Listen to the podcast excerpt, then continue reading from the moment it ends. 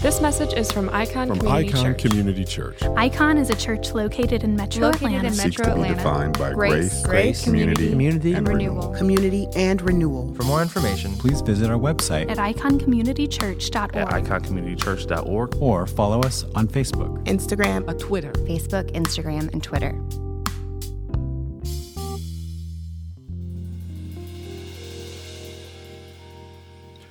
He is risen. He is risen indeed. This is uh, the time for those in the Christian faith uh, to champion the one thing that we say undergirds our faith, the thing that gives us incredible hope. Paul tells us that uh, if there is no resurrection of the dead, then their proclamation is false. If their proclamation is false, then Christ is not risen. And if Christ is not risen, then our faith is useless. So our faith is wrapped up in this idea of resurrection. Now, resurrection is something that uh, we love to celebrate, and uh, some people call Easter kind of the Super Bowl of Sundays for different churches.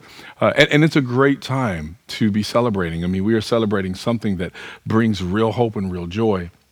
And there are a lot of details that we tend to focus on, right? We look at Good Friday and we look at the, the scourging of the body of Christ and the things that he dealt with on our behalf. And we think about the people who uh, went to the tomb and the people that wanted to see him, the people that eventually did see him, and we celebrate his resurrection. We have so many details about that. And yet there's one detail about, or several details related to the body of Jesus that we just don't have. We have we have some things about what Jesus' body may have looked like when he resurrected, and there are, there are some things that we have questions about. And so in our text today, I want us to focus and maybe even think of this question. We know, as Christians, we know why it was necessary for Jesus not only, not only to die, but to be resurrected, what that meant to be able to display the kind of power over death, hell, the grave the kind of power proving that he is the very one that can redeem us from our sins and reconcile us completely to the Father. And yet, the one question that pops up is why, when he did return, when he did come back uh, from the grave, why did he still have scars? Why did Jesus still have the, the, the bearing the evidence of wounds in his body? Normally, when I think about you know what people call their glorified bodies, our bodies being changed in resurrection, uh, you don't imagine seeing uh, any types of scars. We don't know for sure. I'd like to think that maybe my, my hair follicles might be restored. I'd like to think that if there were things that were wounded in my in my ankle or in my leg, that I won't feel that anymore. Right? There, that, it's good reason to believe that. So why would Jesus have to have his wounds on display? Well, I want us to, to dig into that, and I want you to really be thinking through the fact that this, this one principle that I think we kind of lose as Christians, especially as American Christians, that our scars matter because Jesus' scars matter. These scars actually point to something greater, not just about ourselves, but about who Jesus is and how he loves us. We're going to be reading from uh, the book of John. We've been in John for, for a while now, and we're going to look at John chapter 20, verses 24 through 29. It's a story that uh, you're probably familiar, familiar with. It's a story about uh, Thomas. We often call him Doubting Thomas, and this is where we see Jesus making use of his scars, putting them on display. And I think, again, there are some questions we need to ask. So let's read this text together and then we're gonna we're gonna really try to see what the answer to that question really is. Why does Jesus still have his scars? Verse 24 of John chapter 20. But Thomas, called twin, one of the twelve, was not with them when Jesus came. So the other disciples were telling him, We've seen the Lord. But he said to them, If I don't see the mark of the nails in his hands, put my finger into the mark of the nails, and put my hand into his side, I will never believe. A week later, his disciples were indoors again, and Thomas was with them. Even though the doors were locked, Jesus came and stood among them and said, Peace be with you. Then he said to Thomas, Put your finger here and look at my hands. Reach out your hand and put it into my side. Don't be faithless, but believe. Thomas responded to him, My Lord and my God. Jesus said, Because you have seen me, you have believed. Blessed are those who have not seen and yet believe. This is the word of the Lord. Thanks be to God. This, this text jumped out at me uh, this week um, as, as we were kind of preparing and figuring out exactly uh, what do you say on a day uh, like Easter when we're in the midst of what we're facing right now. I mean, when you look at where we are as uh, a city, as a state, as a nation, wherever we are in the world, there are a lot of uh, questions. There are a lot of uh, areas where we're just not sure and we're uncertain. And there are a lot of scars.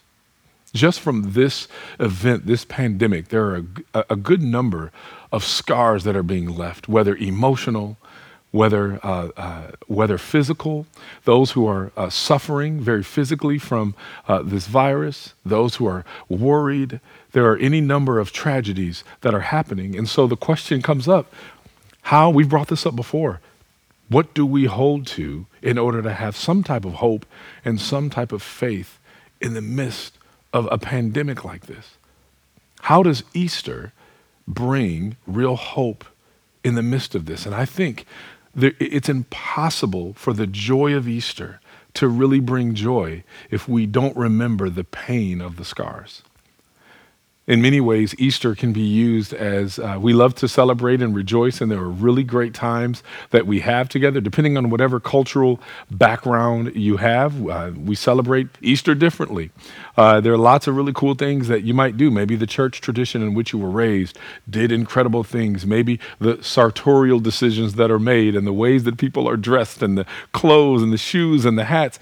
I come from a big hat wearing church mother having type church background, and I love it and it's great. But how, when you're not able to do that, how does this still bring joy?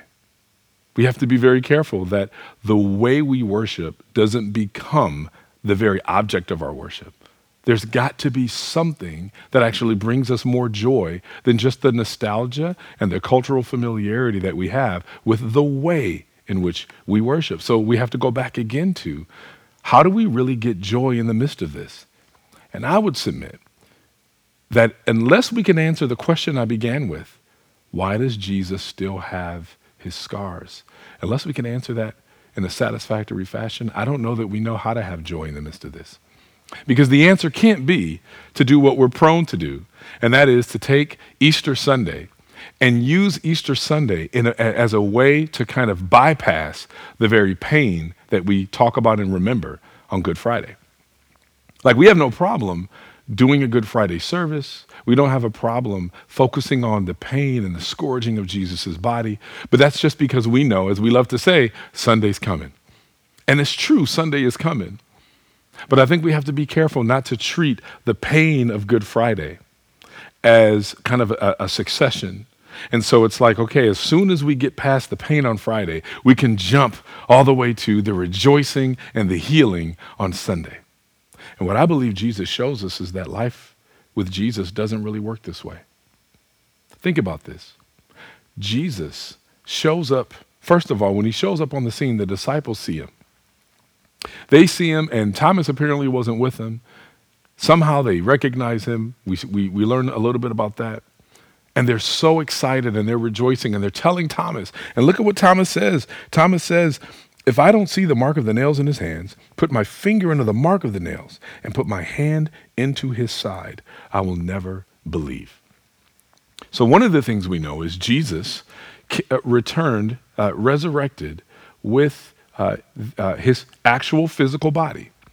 It's really important to know that uh, if had he not, had he taken on just a different body, it's, it would be a very different situation. He actually shows up with his physical body, the body that had been scarred, the body that had been wounded, the body that had been broken.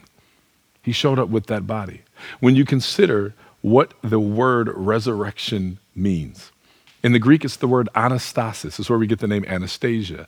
It literally means ana, re, stasis, standing, uh, to stand again. Our English word, resurrection, actually comes from a Latin word, resurrectus or rexus. It's actually the same thing, to stand again. You actually have to have a body that was broken in order to call it resurrected. If it's a different body, it's a completely different situation. I also think it's interesting, you can't even, you can't think about, we shouldn't think about the resurrection of Jesus without thinking of his scars.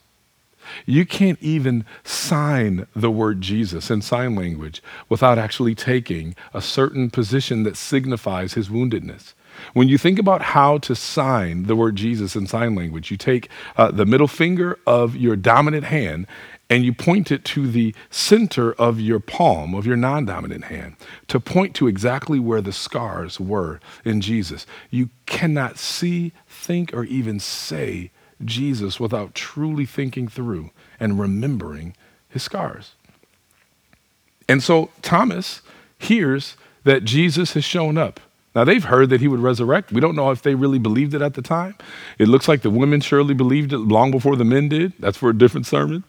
But what we do see for sure is that Thomas is doubting. And he doubts to the extent that he goes, Listen, I hear what you guys are saying, and I'm not saying that you guys are a liar, but, and this probably looks, think about where they're feeling, what they're feeling, and what they're dealing with. They just saw their leader killed. They know there's a good chance that they will be killed if they're associated with him. There's a lot of emotional wounds. There's a lot of emotional scars. There's a lot of us who are faithless simply because of our fear, simply because of the things that have scarred us and, and wounded us deeply. Thomas is no exception. And so Thomas is looking and he's going, Listen, my scarring is so much that I'm having a hard time believing what you're saying. I need to see. And not only do I need to see, I need to be able to physically attest to these actual scars, because those scars are going to matter for me. And so when you see Jesus come on the scene uh, a week later, I think it's interesting. What's Jesus doing for that week, right? We know that at some point he ate. We know that he ate and drank. We see those in, in, uh, in, in, the book of Luke. We know that there were times when he was uh, moving through a crowd. So we know he was physically there. And when he shows up a week later, Thomas sees him. And Jesus said to Thomas, verse 27, Put your finger here and look at my hands. Reach out your hand and put it into my side. Don't be faithless, but believe. Now, on, on just a very observant level, we at least know that Jesus in his resurrected body clearly had wounds in his hand and in his feet. Luke mentions his feet as well. And we know that he had at least his wound, his, his, his scar in his side. So we know that on some level, Jesus in his resurrected body still bore those scars. And we can clearly see one reason why those scars were there is to convince those that are faithless, to convince those that are doubting, to convince those that are struggling to really believe. So that, that one is almost a gimme. I think people typically do look, they look at the Doubting Thomas story and we look and we say, yes, absolutely. That was a huge reason why he had to have those scars because he had to prove that he was indeed who they hoped and who he claimed to be. And that's not a bad thing. We want to be convinced and we want to be assured. Um, and yet, there, there are other reasons. I think there are reasons that we may be prone to overlook.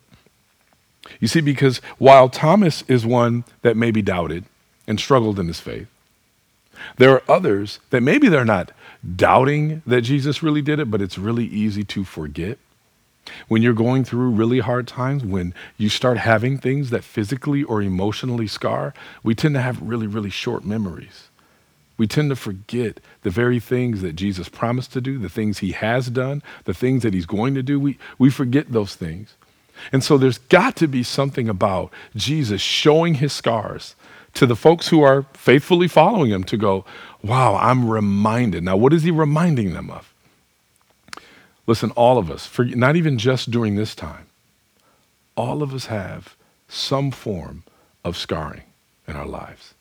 A lot of us have physical scars from all kinds of things, and all of us have some form of emotional spiritual, mental anguish. Jen preached about this on Thursday. This idea that Jesus demonstrated what emotional scarring looks like. He demonstrated what emotional anguish looked like and how the beauty of God's love and how the beauty of God's mercy is on display in the midst of such emotional anguish.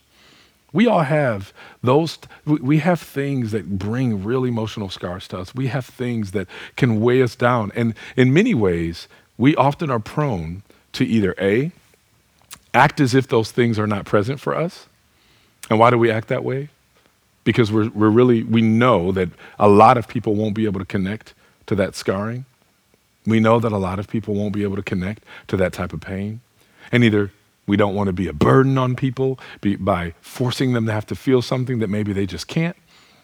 Or we just don't know that we, we know that it's a really lonely place to feel a thing, only to know that the people around you just can't feel it.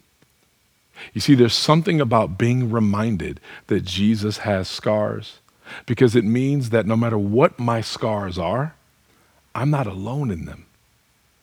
Whatever, wherever my scarring is, I have to be reminded that Jesus had every sense of physical and emotional scarring. You know, it's, it's when, when you think through uh, things that you're prone to do, the things that I'm prone to run uh, away from. I'm prone to run away from community if I feel like that my scars are either going to push them away or they won't be understood by the people around me, and so I will just retreat and I'll find other ways to handle myself by myself. But see, that's where real sin begins to happen. Because my scarring, whether emotional or physical, if I don't have a place to go or if I don't have a person to take that to, then I start to, in many ways, trust myself maybe too much. My identity becomes shaped by my ability to endure really hard things. And so, in many ways, whether I mean to or not, I can start to make myself the hero of my story. You know why? Because I'm a person that survives. I'm a person that perseveres. I'm a person that went through so many things, and yet I still made it to the top. I'm a survivor. And you see what these scars show? When we look at Jesus' scars, he shows you don't have to be the survivor. I endured suffering so that your suffering will never be the final word. Jesus shows up in his glorified body with scars in order to say this while your sin is the reason why I had to be wounded, why I had to be bruised, Scripture says he was wounded for our transgressions, he was bruised for our iniquities. We know in Isaiah 53 what that was pointing to this, this inward uh, uh, bent that we have to wander. The, song, the psalmist said, uh, the hymn writer said, prone to wander, Lord, I feel it. Why? Is that prone why do we have that proneness about us right? Why do we feel that proneness to wander? There's this thing this feeling this sense that begins to metastasize in our spiritual uh, essence and and we begin to start looking to other things. We start looking to ourselves sometimes. I've got these scars i've got these wounds i'm looking for real redemption. I have to find it in myself. And jesus is saying no.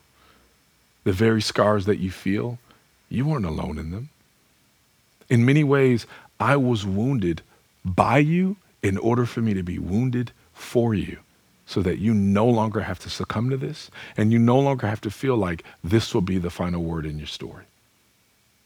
When you look at who Jesus is and you look at why he comes on the scene the way that he does, you see that he wants to convince us and he wants to encourage us in a way that that you know we were talking before and thinking through like man we don't know exactly what heaven will be like and we don't know what it will be these new heavens and new earth.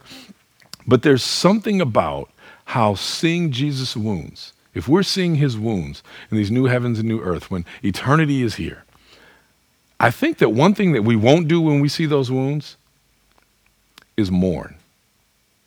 You see we mourn now and we should. Good friday we spend that time mourning. Sunday, we spend that time celebrating. I think Jesus is showing us that both of those things should be true at the same time. There's no reason why uh, Easter Sunday should be used to gaslight the pain of Good Friday. There's no reason why Good, uh, Easter Sunday should be used to kind of escape Good Friday. We should be able to hold both of those in tension. But the beauty of when the resurrection happens, we no longer will have to be moved to, to, be in a place of these rhythms of mourning and praise. It'll just be praise. See, right now, we look, we can look at the, we can look at the wounds of Jesus and we can mourn it and mourn with hope. We can mourn and we mourn the fact that, man, our sins put him there. Not only that, but I'm mourning not just my sin, but I'm mourning the evidence of the sin in the world. I'm mourning the brokenness. I'm mourning the pestilence. I'm mourning the ways that the earth seems to be groaning out and desiring his restoration. I can see that and long for that. But on the other side of eternity, I can look at those wounds, those scars, and have nothing but praise to go, wow, that is ever this ever present example of how Jesus did exactly what he said he would do. Those wounds now, they won't just bring uh, uh, mourning, they're going to bring praise. I'm going to be constantly remembering this is who Jesus is. He's the one who made all things new. He's the one who, in the, in the midst of certain pain and certain struggle, still said, That's not the final word. So every time I see those scars on that side of eternity, it just makes me praise. It just makes me worship. Because maybe when we're in our struggle now, yes, it's hard. Sometimes I wonder, is this going to be it? Is this just life? Is just life just about the pain and the struggle? I think one of the biggest things that we can look at when we see uh, when we see Jesus is a Savior that says, "I can identify with you." One of the hardest things to deal with when you're scarred, when you're wounded, is to feel like you're alone. One of the hardest things to deal with is to feel like I have nowhere else to go. There's no one else I can turn to. And so I start looking to other things to be functional saviors. I start looking to other things to start giving me a reason, giving me some way to distract myself. We were talking about just the timing of this epidemic, this pandemic, and how we are now in the week that uh, experts are telling us will be the peak time for people who are both getting sick and possibly even passing away.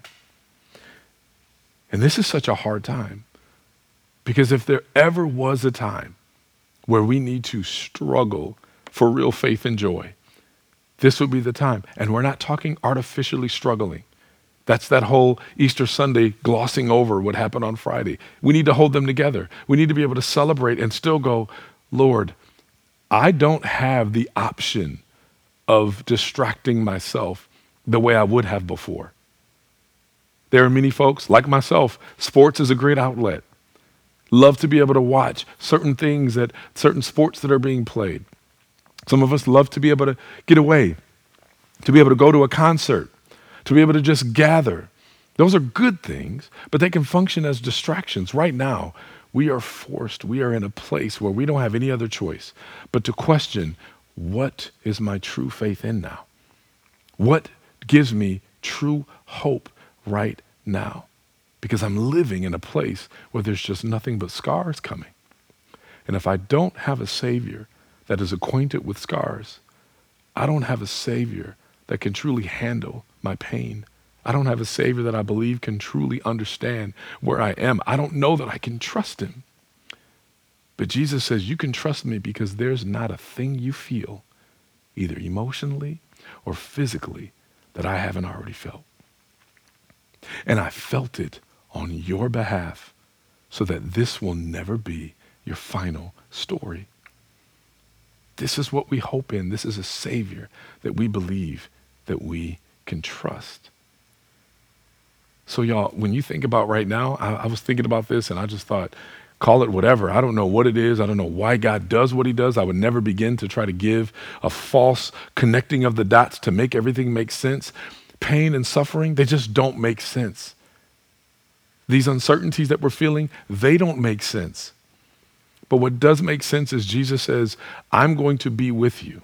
I will always be with you, even until the end of the age. And what that means for him to be with us He's not with us in, uh, in, in, in, in, saying, you know, I just don't know that I, these scars, they look a little ugly. Cover those things up. That's what we do, right? We use clothing to cover up physical scars, or we use the past to cover up uh, emotional scars. And Jesus says, no, I'm going to meet you exactly where your scars are. And I'm not meeting you in this sense of like, poor you, you're just so scarred and so messed up. He's going, hey, I'm scarred. I had scars. I deal with scars. I still have them now.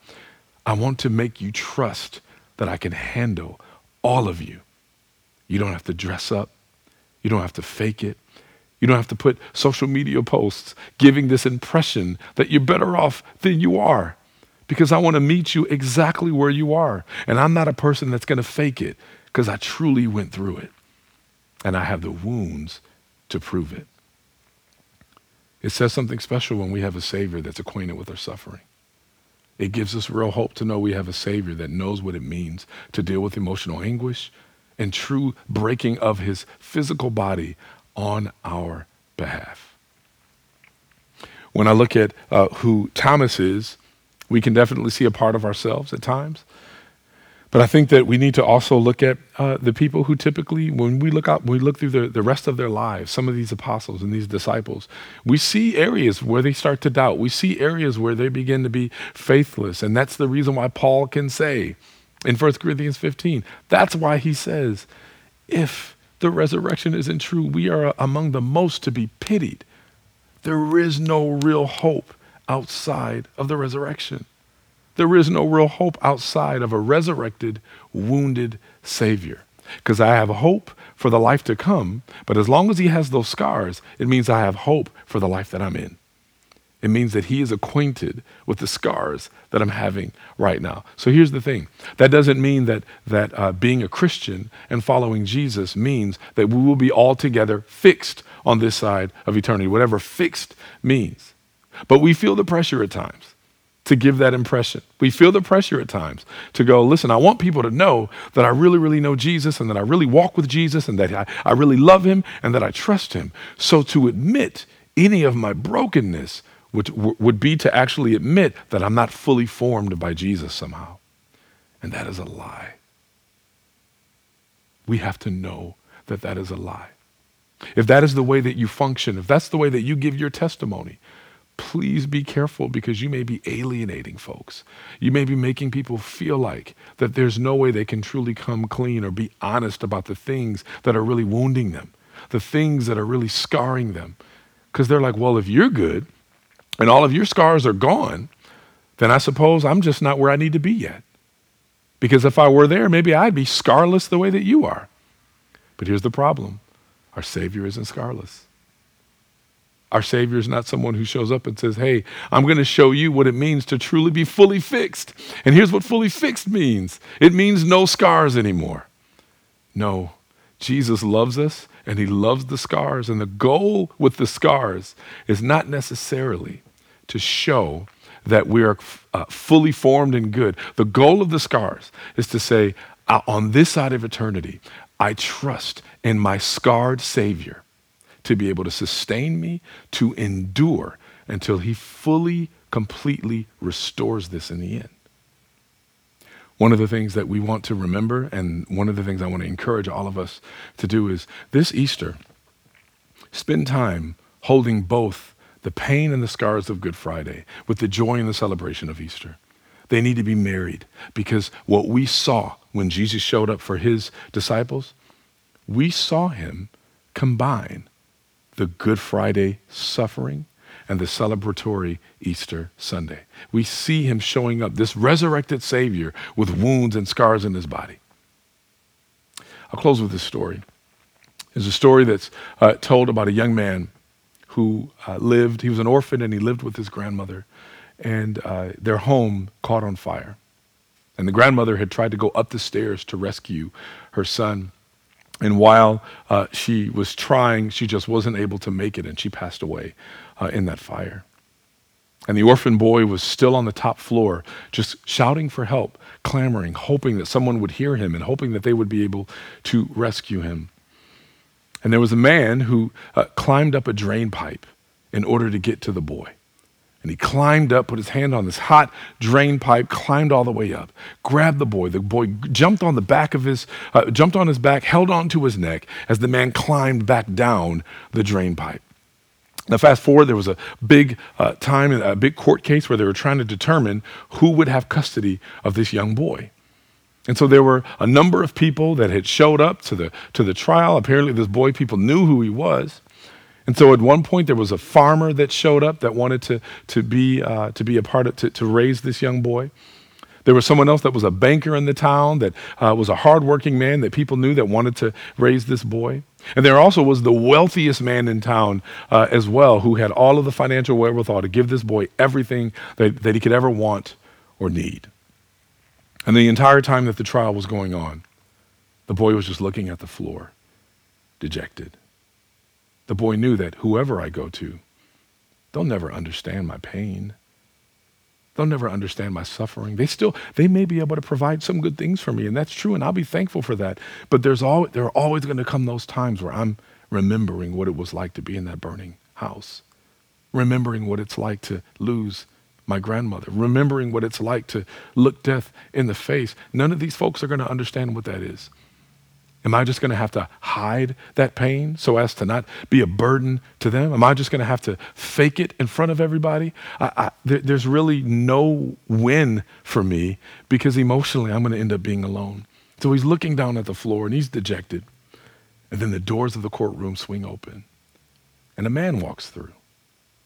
The man has his hands in his pockets and he slowly takes his hands out. And on his hands, you see the burns from the hot drain pipe that he had climbed up to save this boy. The crowd gasped. The boy jumped off the stand, ran to the man, jumped into his arms, and wrapped his arms around the same neck that he held on when he was being rescued. There's something about jumping into the arms of a Savior that has wounds on his hands, that has scars in his side, that says, You are not alone.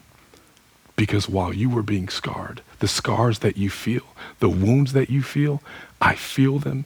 I went through them in order to rescue you. We have a Savior that doesn't leave us alone. We have a Savior that doesn't require us to bury our scars. We have a Savior that showed up, resurrected with scars, in order to say, I loved you so much that even though I was scarred because of you, I was scarred for you so that your scars will never be the final word. So, this Easter, when we think about, when we use our phrase, let's make sure that these phrases are not perfunctory, trite phrases any longer. Let's ensure when we say, He is risen, He is risen indeed with the power and the authority to conquer death, hell, the grave, and every one of our scars. He is risen.